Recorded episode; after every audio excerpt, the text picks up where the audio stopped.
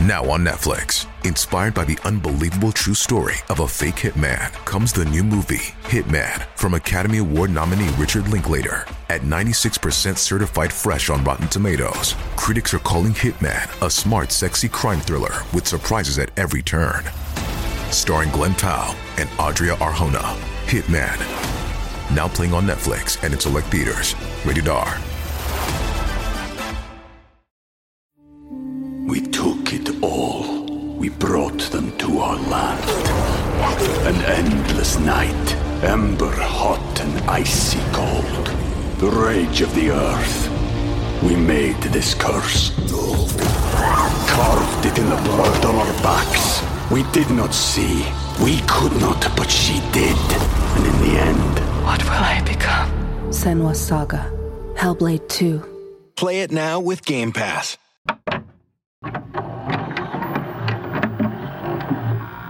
Hi YouTube, it's Joshua Miles and welcome back to my channel. Today's video is going to be yet another solved-ish we took it all. We brought them to our land. An endless night, ember hot and icy cold. The rage of the earth. We made this curse. Carved it in the blood on our backs. We did not see. We could not, but she did. And in the end, What will I become? Senua's Saga. Hellblade 2. Play it now with Game Pass. This episode is brought to you by Shopify. Whether you're selling a little or a lot, Shopify helps you do your thing, however you cha-ching. From the launch your online shop stage, all the way to the we just hit a million orders stage. No matter what stage you're in, Shopify's there to help you grow. Sign up for a $1 per month trial period at shopify.com slash special offer, all lowercase. That's shopify.com slash special offer. case for my Curious Case series. The case discussed today has a lot of controversy over whether the person who was ultimately sentenced was actually the person responsible. We're going to be going through the case, the trials, the retrials, and the timelines to try and answer one question. Did they sentence the right person? Make sure you subscribe to this channel before we go any further and hit that bell icon so you can be notified every single time I post a brand new Curious Case episode. Before we delve into this case, though, I'd just like to give a massive shout out to an emerging true crime channel slash podcast called Behind the Yellow Line. LJ covers a variety of cases on her YouTube channel and on her podcast, and I love listening to it while I go about my day to day chores. So I would love it if you guys were able to go give her channel a big true crime community hug from us. You can find a link to her channel and podcast in the description and in the pinned comments down below. As of this video going live, LJ should have posted just now a brand new video discussing YouTubers who have broken the law make sure you go check it out. And with all that being said, let's delve right into this case.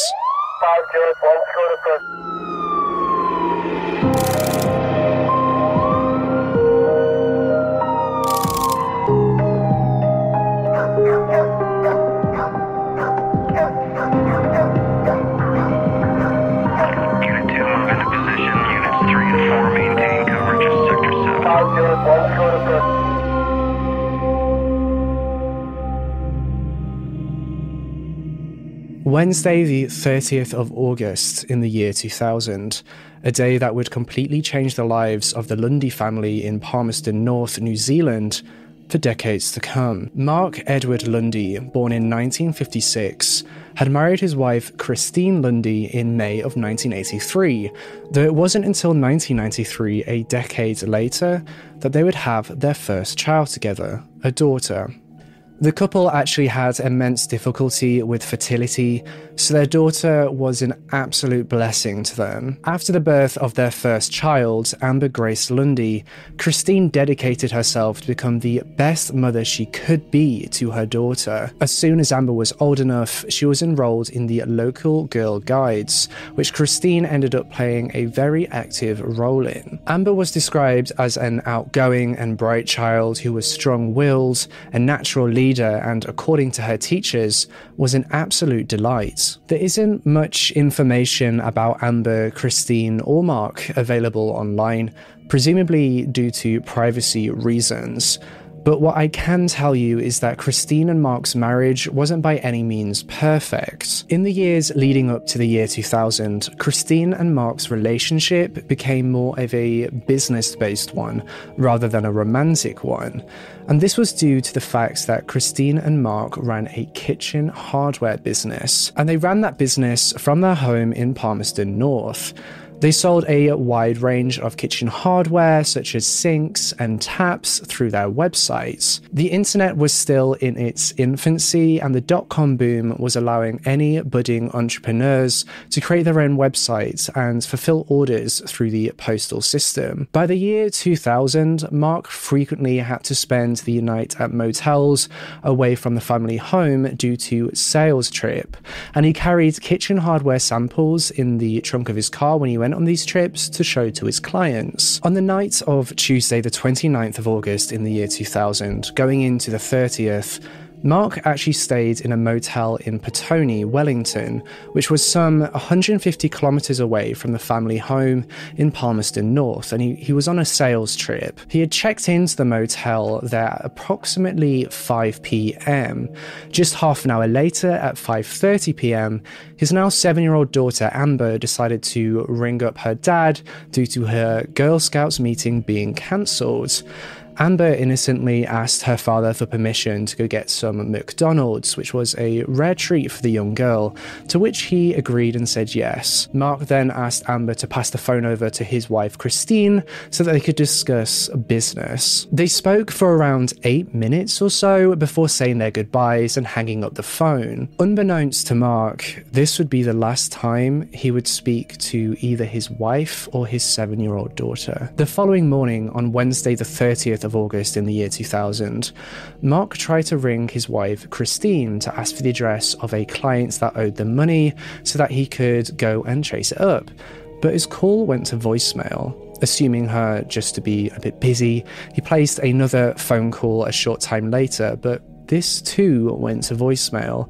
He actually ended up placing several phone calls to Christine on both her mobile phone and the family house landline phone, all of which went unanswered and to voicemail. With each phone call, he grew more and more irritable, believing that Christine was ignoring him for some reason. He he couldn't figure out a reason as to why she wasn't picking up the phone. As he was 150 kilometers away, he also couldn't just pop over to see her in person. However, at around 9:20 a.m. that morning, he tried ringing the house landline phone again, and this time one of Christine's best friends picked up. Though she told Mark that they were a bit busy and that they would ring him back later.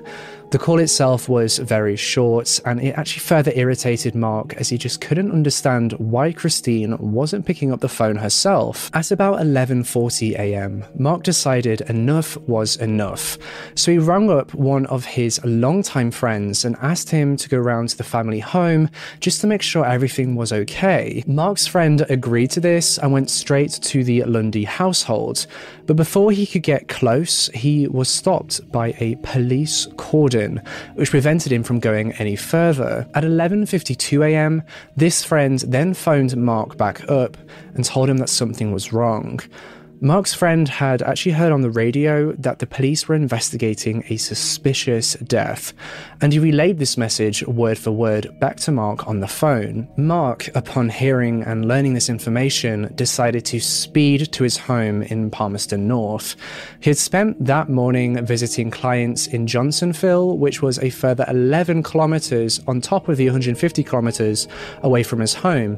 But once he realized that something was very, very wrong, he raced back to the family home. At 11:59 a.m., Mark received a call from a client who was looking to place an order for kitchen hardware from him, though by this point Mark was speeding down the motorway towards Palmerston North. Mark was very emotional on the phone to this client. He was allegedly in tears, crying, and he told this client that he had been rung by a friend and that this friend had told him that something had happened to his wife and child. Note that in Mark's friend's phone call to him, he specifically stated that there was a singular suspicious death reported by the police. And then on this call to this client, this singular suspicious death became two. This is a piece of information that would be questioned heavily later in court. It wasn't until 1:15 p.m. that Mark arrived near to his family home, just an hour and 23 minutes after his phone call with his friends. These key numbers, the distance and the travel time actually play a very important role in the trial of this case, which is why I'm mentioning them and we'll also come back to this later on in the episode. Mark was actually stopped by the police cordon when he got close to his home and upon Mark revealing his identity to the police, he was immediately brought in for questioning by the authorities. And importantly, his car was also seized. But why was his car seized and what had happened to his family? To answer those questions, we need to rewind the clock to 9am on the 30th of August, the same day Mark was brought in for questioning. At 9am, Christine's brother dropped by the Lundy home. You see, Christine's brother was actually self employed, and Christine, as she did with the kitchen hardware business she ran with her husband, did his accounts. But when her brother dropped by the family home that morning, he would be confronted with a scene of horror devastation and heartbreak. He stepped through the single sliding front door, which he had found to have been half opened when he arrived, and called out to Christine, but he got no response. It was then that he saw the body of seven year old Amber Lundy lying bloodied in the hallway. He immediately phones the emergency services from the Lundy family landline, and after being put through to the ambulance service, he reported that a murder had taken place. Amber had been found face down in her nightdress, half in the hallway and half in the marital bedroom of the family home. When Christine's brother had rushed over to see if she was still alive, he saw his sister Christine lying on her back naked on the bed. Both Amber and Christine had sustained serious head wounds. At around the same time that Christine's brother reported the murders to the authorities, one of Christine's best friends pulled into the driveway of the home. Christine and her best friend had actually arranged to go on a walk that morning, which was something they actually did three days a week to try and keep fit and healthy, and also as an excuse for a bit of a catch up. But as Christine's best friend walked through the front door of the Lundy family home, Christine's brother shielded her from seeing the nightmare that was within the building. He told her that both Christine and Amber had been murdered. As this horrific conversation was taking place, the house landline phone started to ring again, but nobody picked it up for obvious reasons. Not long after this, the ambulance, followed by several police cars, arrived at the scene of the crime and ultimately 33 police officers showed up to the Lundy family home. The investigators immediately took Christine's best friend and Christine's brother into the kitchen of the property to take their details and to get a written account of what had happened that morning. Midway through this questioning, the house landline rang again at about 9:20 a.m. that morning. And on the other end of the phone was Christine's husband, Mark, who asked to speak to his wife. But the police told Christine's best friend to say that they were busy and that they would call him back later. The detectives discovered that a window in the conservatory at the rear of the house showed signs of having been forced open, as one of the catches on the window was broken. The witness account from Christine's brother of the front sliding door being found half open, along with this forced open window, initially led the investigators to believe that somebody had broken into the house. A jewellery box in the marital bedroom was also found to have been missing. Was this simply a burglary gone horribly wrong? As previously mentioned, Mark, when he got close to the family home, was brought in for questioning by the police, and his car was seized. Three days after the authorities had seized Mark's vehicle on September the 3rd, the investigators found a woman's bracelet on the front seat in the car, which they suspected had come from the missing jewellery box. Also, in Mark's car, the authorities found a bag in the back seat which contained a polo shirt that Mark claimed to have been wearing the evening before. This polo shirt had two visible stains on it one on the left breast pocket and the other on the left sleeve.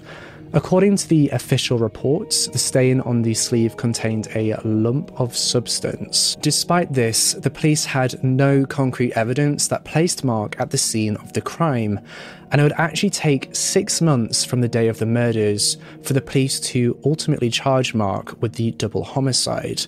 But what did the police have against Mark?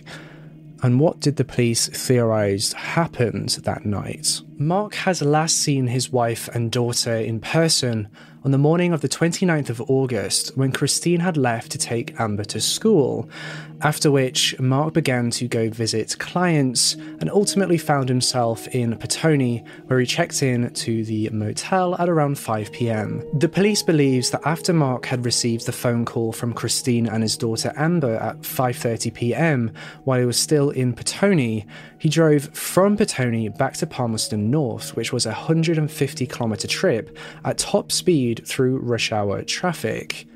At 5:43 p.m., Christine purchased two large meals from the local McDonald's for herself and Amber: a fillet of fish burger, two large fries, chicken nuggets, a chicken burger, and two apple turnovers. They got home at around 6 p.m. and began to eat their McDonald's meals while sitting in front of the television. Meanwhile, Mark was still allegedly rushing on the motorway to the family home, the police believing to murder his wife and seven year old daughter. Once he arrived close to the family home, he parked about 500 meters away and finished his journey by running on foot.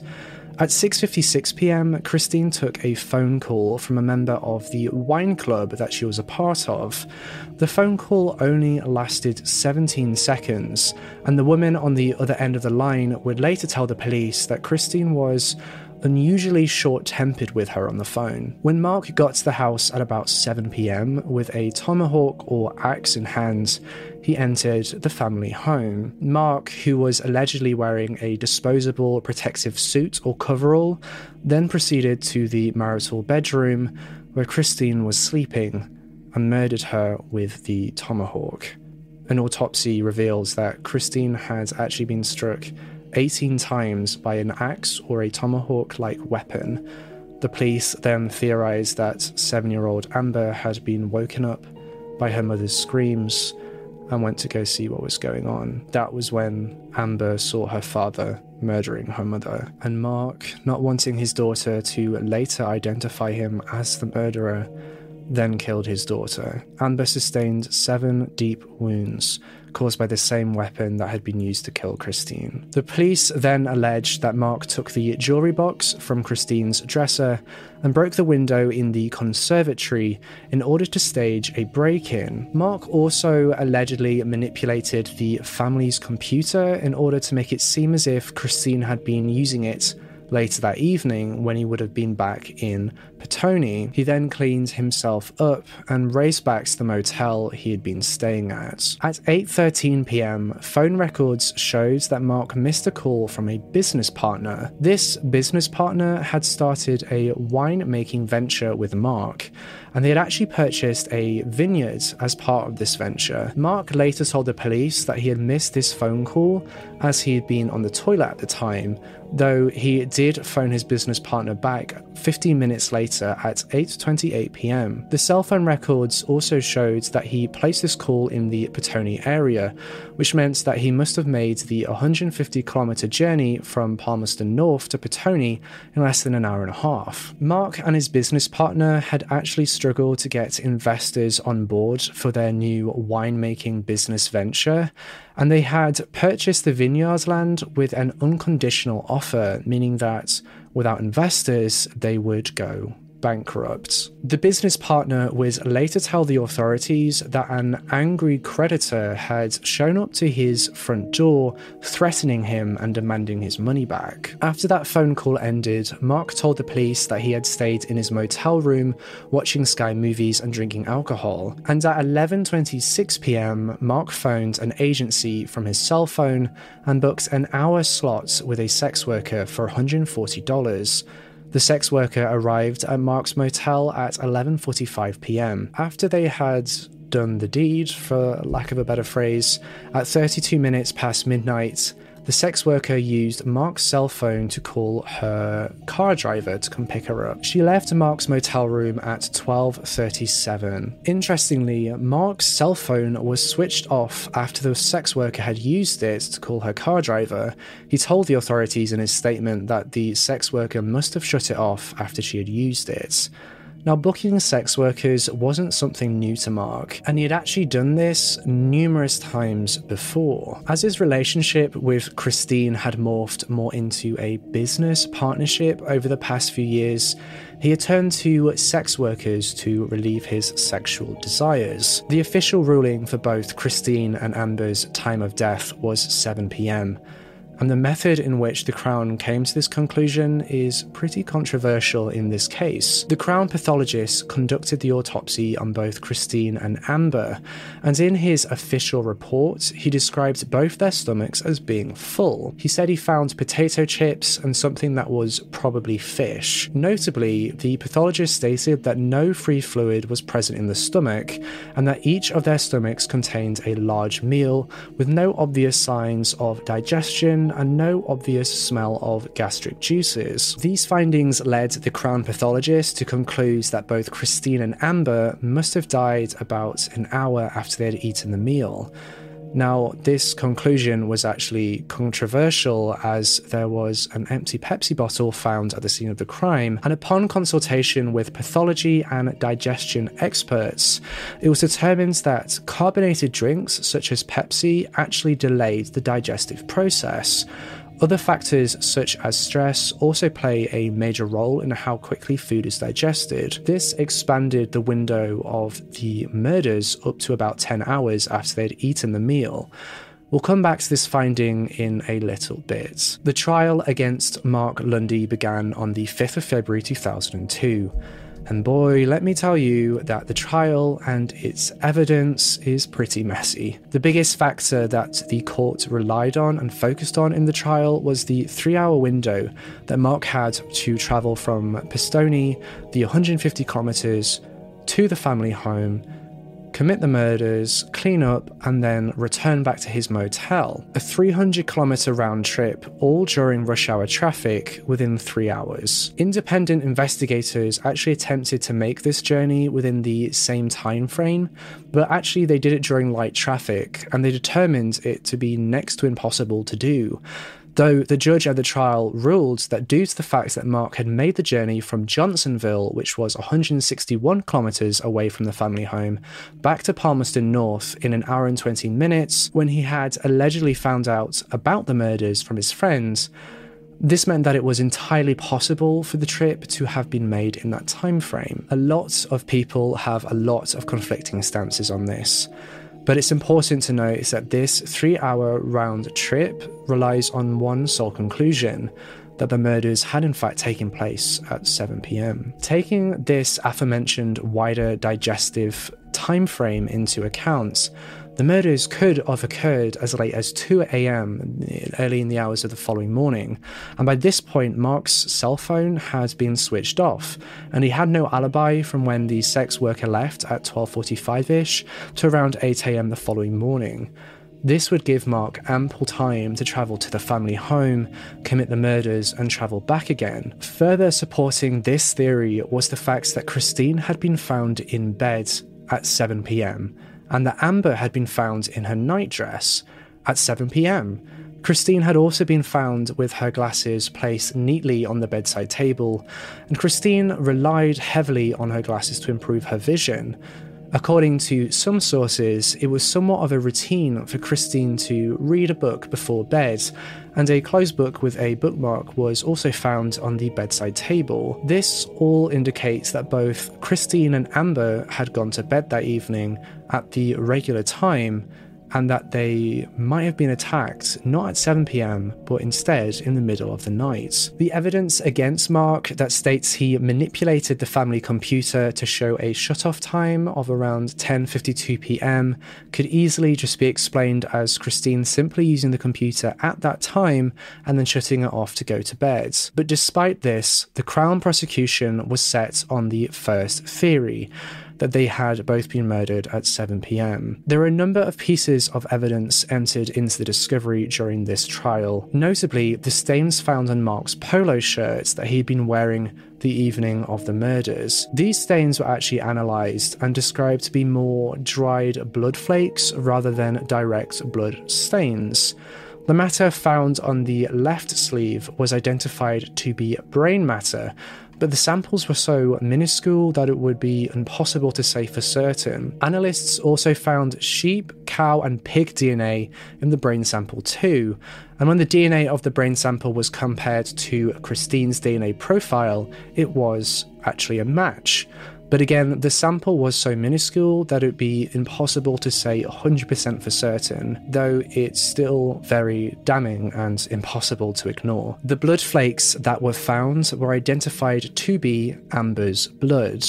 Within this trial, the blood evidence was very damning against Mark. Though years later, experts going over the case agrees that the blood flakes could simply have been from a scab on Amber's ankle, a scab that was found during the autopsy. It would also later be argued that experts were unsure how exactly these traces of Amber's blood got on Mark's sh- polo shirt if, going by the police's theory, he had been wearing a disposable protective suit or coverall. Some people say that it might have simply transferred as he was getting changed back into his clothes or during his cleanup. Another piece of evidence that was of particular interest was the bracelet that was found in Mark's car, which the police believe to have come from the stolen jewellery box. My personal opinion on this is that it wouldn't be out of the realm of the unordinary for a husband to have his wife's bracelet in his car. After all, they were still on good terms and they still lived together. Though, what's interesting about this bracelet is that when it was shown to family and friends of Christine, they claims that the bracelet was simply too small to have been Christine's. DNA testing was also conducted on the bracelet, which revealed a DNA profile that wasn't consistent with either Christine's, Mark's, or Amber's. We know that Mark also frequently booked sex workers, so it could be suggested or theorized that the bracelet might belong to one of the sex workers he had hired. Though in court, this information was mostly overlooked. The primary piece of evidence against Mark was something we haven't yet touched on, and it's something that can't easily be explained away or ignored. Tiny orange and light blue paint flakes were found in both Christine and Amber's wounds and hair. And interestingly, Mark actually painted all of the tools he owned with orange and light blue paints so he could identify them. That, in my view, is particularly damning. In order for a third party to gain access to these tools, they would need to break into the family's sheds, which was actually found to have been locked on the day of the murders and locked um, on the day that the bodies were discovered. They would have to have broken into this shed to steal the weapon, then use the weapon and lock the family shed back up. The family shed showed no signs of forced entry, and as Mark kept all his tools in there, the murderer must have had access to the shed. And the likelihood that the murderer just so happened to have the same paintings on his tools to identify them is so minuscule, in my opinion. And this brings us to one of the most important questions What exactly was the motive? Now, I mentioned earlier that Mark had started a new vineyard business venture and was actually having some serious financial difficulties associated with it. Mark was in serious debt as a result of it. But interestingly, just a week or so before the murders took place, both Christine and Mark Lundy increased their life insurance policies from $200,000 to $500,000. According to some sources, this $500,000 payout would have been ample money to pay back the debts that Mark had. This is the motive that the prosecution focused on. Mark had killed his wife for the insurance payout and his daughter was collateral after she had seen him in the act. Though what's interesting about this motive is that the paperwork for the increased life insurance policy hadn't yet gone through, so the payout would have still only been the initial $200,000. And Mark's business partner had also told Mark that he would cover the debt out of his own pocket so that they wouldn't have to go and get a loan from a bank or anything like that. Mark had also been initially offered a $1 million increase in the life insurance policy by the insurance firm, which he had actually turned down and had opted for the lesser $500,000 one. So either Mark Lundy was a seriously dumb criminal, or this wasn't the true motive. But regardless, the jury found that Mark Lundy was guilty of the double homicide of his wife and daughter in March of 2002 he was sentenced to a 17 year minimum non parole sentence for the double homicides, though neither Mark Lundy or the Crown prosecution was satisfied with this sentencing. Mark maintained his innocence, and the Crown prosecution was seeking a longer non parole period of 23 years. An appeal was then filed against the conviction, which actually saw Mark's conviction upheld and the Crown's application for a sentencing increase accepted. This meant that Mark's sentencing was now a 20 year non parole prison sentence. A second appeal was then filed in 2013, in which Mark Lundy's defense team relied on the widely discussed by experts opinion that the original time of death, the 7 pm, was incorrect.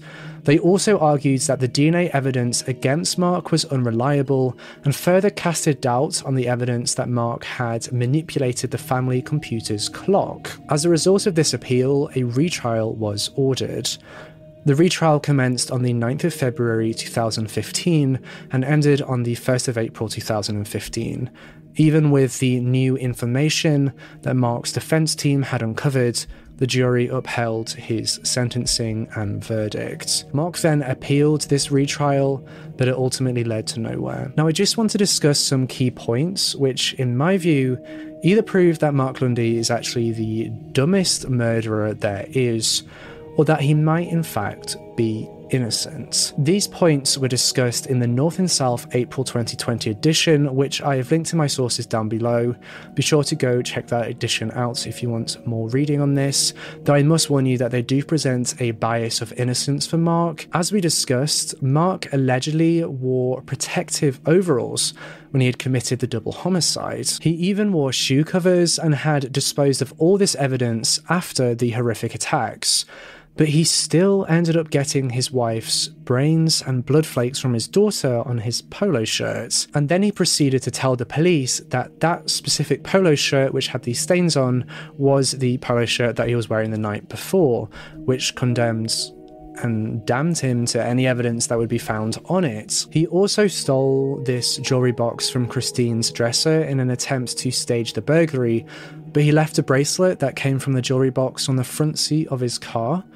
It would have been very obvious that it was there, so really, if he'd been trying to cover his tracks, then he is pretty dumb in that sense though the accounts and DNA evidence that the bracelet might not have even belonged to Christine and instead perhaps have belonged to a sex worker kind of explains this one. The next idiotic move was using his own tool as a weapon that had identifiable marks on them, the paint fragments. It was the paint fragments that, despite everything else, ultimately sealed Mark's fate in the trials and there is no reasonable explanation or justification for how they were present at the crime scene. If he was trying to prove that he loved his family so much, why did he hire a sex worker as his alibi that evening instead of simply using his credit card eh, at a local store in the area where there would have been CCTV?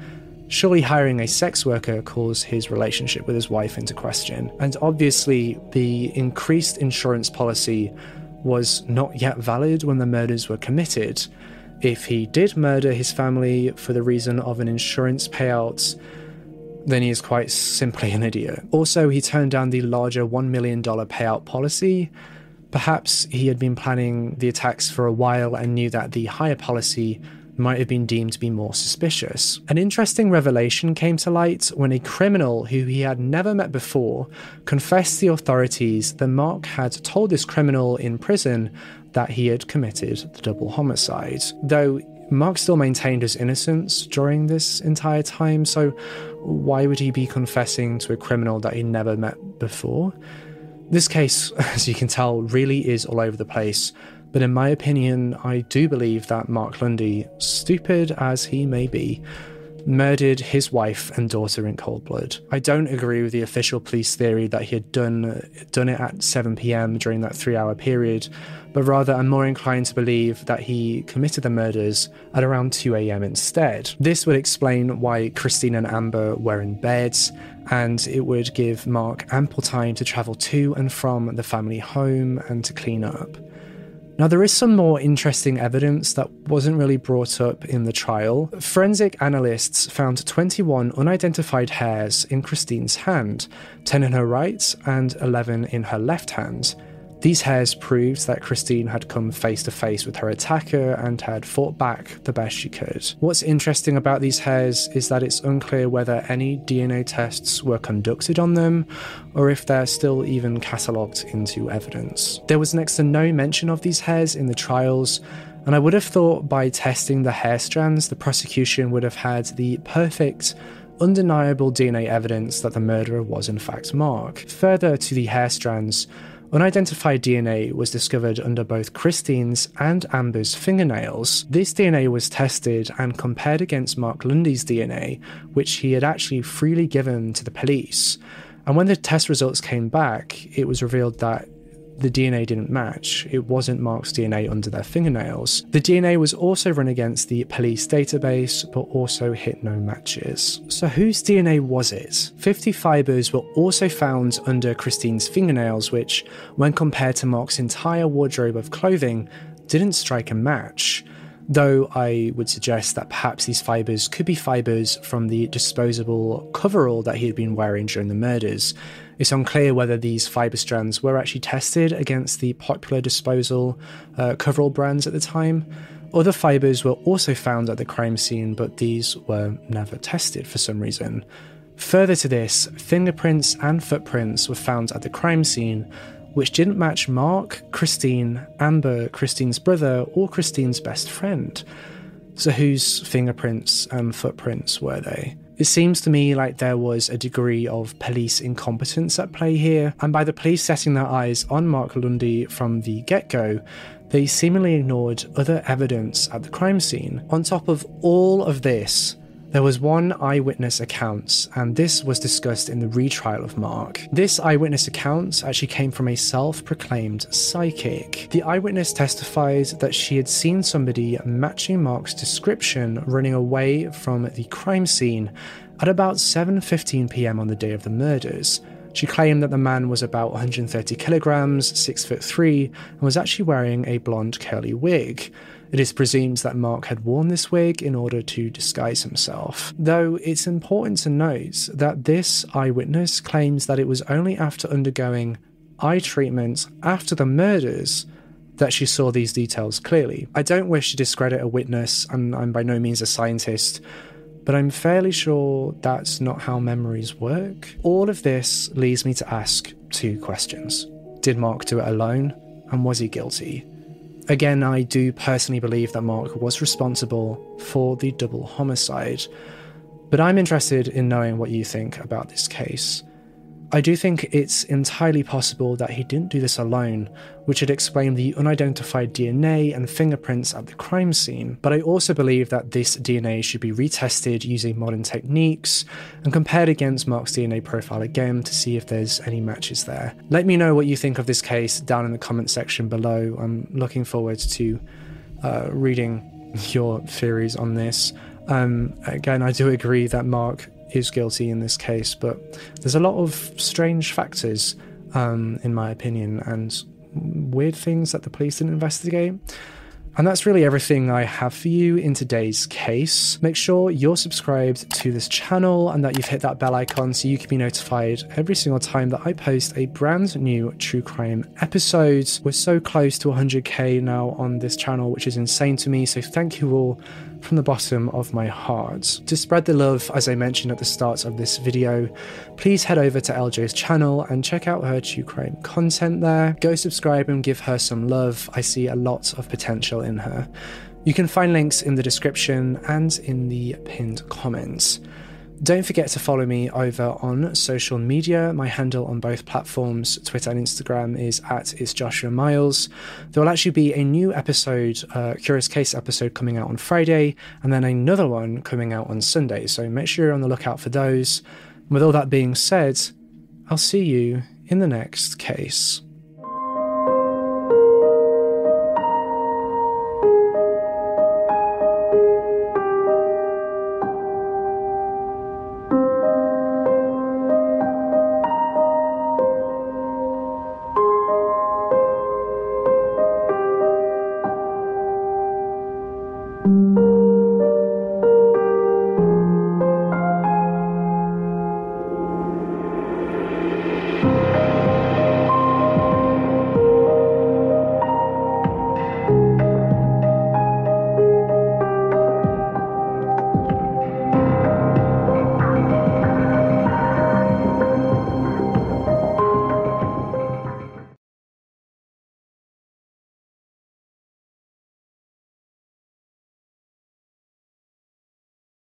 Have you heard about the 2018 study that showed half of prenatal vitamins tested had unacceptable levels of heavy metals?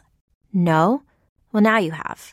I'm Kat, mother of three and founder of Ritual, the company making traceability the new standard in the supplement industry. I remember staring at my prenatal vitamins and finding all these things I was trying to avoid high amounts of heavy metals, synthetic colorants, and unnecessary ingredients. So, at four months pregnant, I quit my job and started Ritual because I believe that all women deserve to know what they're putting in their bodies and why.